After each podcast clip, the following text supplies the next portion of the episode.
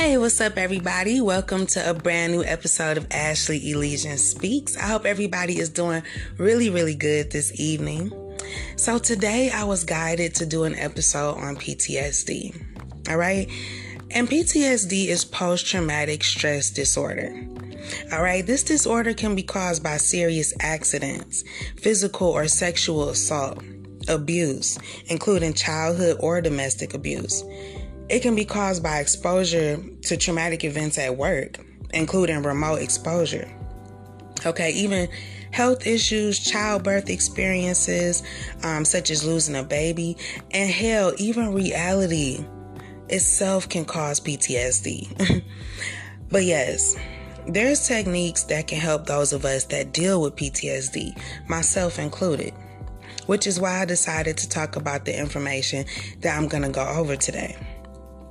So, I'm going to go over some ways that can decrease and reverse symptoms of PTSD, and they're also scientifically proven to work. All right. But I think it's important to understand PTSD a little more. So, from a neurological standpoint, post traumatic stress isn't a disorder. It's a reordering of your neural networks and pathways and your sensory pathways so that you can survive in a dangerous situation. So, it's like flight or fight. And when situations like the ones I stated a second ago happen, it encodes in us. The energy of that traumatic event stores in our body's tissues, primarily the muscles and fascia. The fascia is made up of connective tissue found below the skin. These tissues attach, stabilize, impart strength, maintain vessel patency, separate muscles, and enclose different organs. The stored trauma typically leads to pain and progressively erodes a body's health. See, emotions are like vehicles the body relies on to find balance after trauma. Not only that, there's also somatic memory or body memory, which is a theory that traumatic memories can be stored in our cells outside the brain, which is referred to as neuronal memory allocation the storage of memories. So, our cells have memory, and this memory is durable. So, even if your conscious mind doesn't remember something, your body definitely does, down to the cellular level. And cell memories have an impact on everything from the expression of our genes, the physical functioning of the body, our actions, thoughts, and emotions. The theory of stored cell memory states that memories, as well as personality traits, aren't just stored in the brain, but in our hearts as well. So, all this is important to be aware of in terms of how PTSD can affect our brain, heart, and bodies. So, if it's stored in our bodies, it can definitely manifest. Okay, and trauma can manifest in our bodies in the form of exhaustion, confusion, sadness, anxiety, agitation, numbness, physical arousal, blunted affect, and disassociation. Emotional trauma can cause long term and physical health problems. Trauma survivors are three times more likely to deal with IBS, chronic pain, fibromyalgia, and chronic fatigue syndrome. And there are five stages of trauma as well, which are denial, anger, bargaining, depression, and acceptance. But the recovery can involve going through the process of grief in different ways. So, some important ways to survive trauma is to give yourself time. Because healing won't happen overnight, and that's okay. But allow yourself to feel those feelings. And this part won't be easy, but it's a way for you to be aware of your emotions. Because, see, some survivors may have strong emotions or physical reactions, including outbursts. They may pull away due to fear or being unable to predict their own reactions or to protect their own safety and that of others. One great, well established treatment is exposure therapy. It requires the person to focus and describe the details of a traumatic experience. The technique can help people overcome fears and anxieties by breaking the pattern of fear and avoidance. Also, when you're dealing with symptoms of PTSD, it's so important to pay attention to your self care. So remember to take care of yourself. And one way to take care of yourself is to meditate. And one great meditation is transcendental meditation. Okay, this helps reduce or even reverse symptoms of PTSD. So, what is it? It's a technique for avoiding distracting thoughts and promoting a state of relaxed awareness.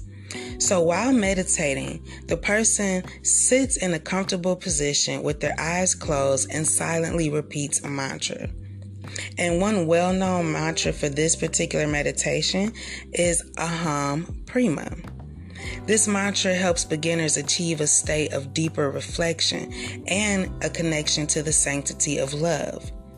Also, it makes the heart, spirit, and mind more calmful and peaceful.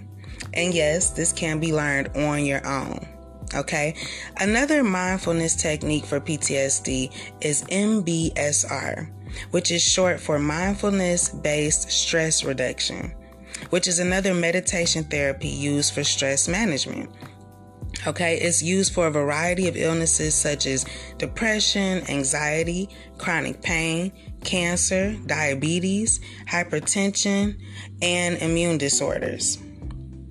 Um, and I think uh, some skin issues as well. But how you do it is you sit quietly, bring awareness to your body, relaxing each muscle as you go. Bring your heart and see what emotions are there. Pay attention to your thoughts and try to reserve judgment. Okay. And then there's also MBCT, which is short for mindfulness based cognitive therapy. And this combines cognitive behavioral techniques with mindfulness strategies, which means this teaches people to consciously pay attention to their thoughts and feelings without placing any judgment on them. These meditations are thought to target several core features of PTSD, including avoidance, hyperarousal, emotional numbing, negative emotions such as shame, guilt, and disassociation. So, those are just a few techniques, but there are more mindfulness meditations that you can do. So, I encourage you to do your own research and find what works best for you. But let's continue. Okay, so another great way to take care of yourself when dealing with post traumatic stress disorder is to stay active.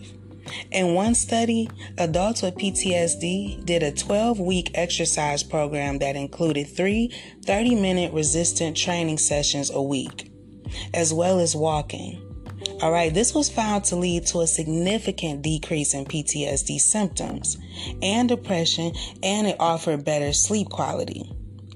And also, another good thing to do is journaling.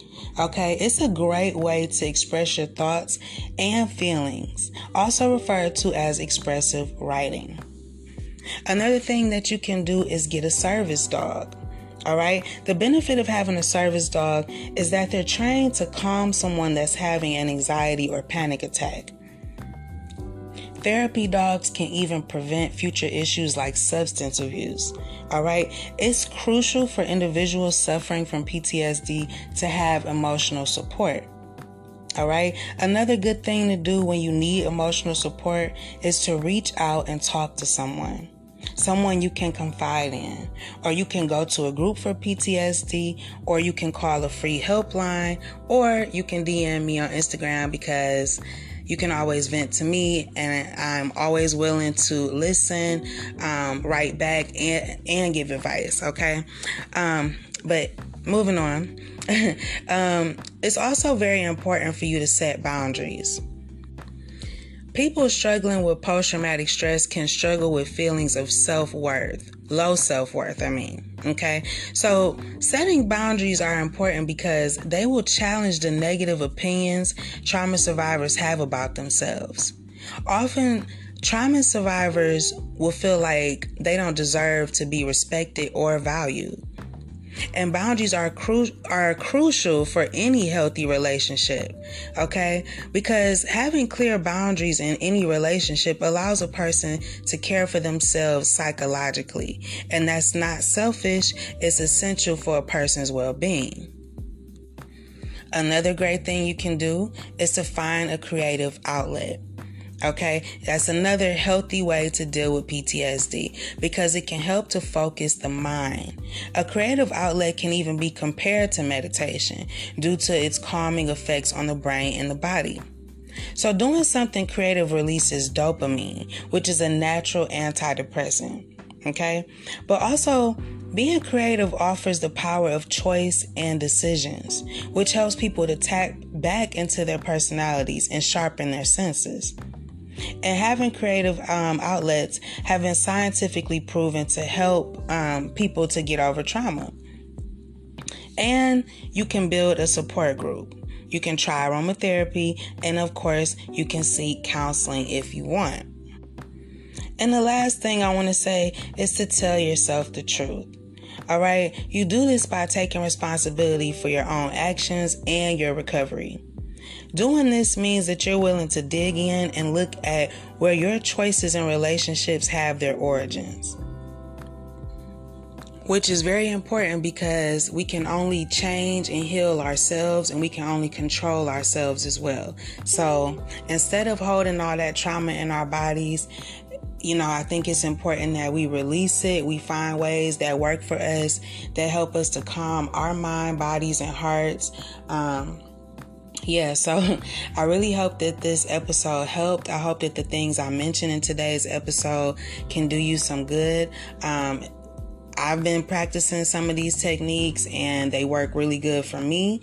Um, so, yeah, like I said, I hope that this helps. I hope that you got some valuable information out of this episode. And um, you can definitely follow me on Instagram at Ashley Elysian. And um, yeah, until next time, be brave and have faith. Peace.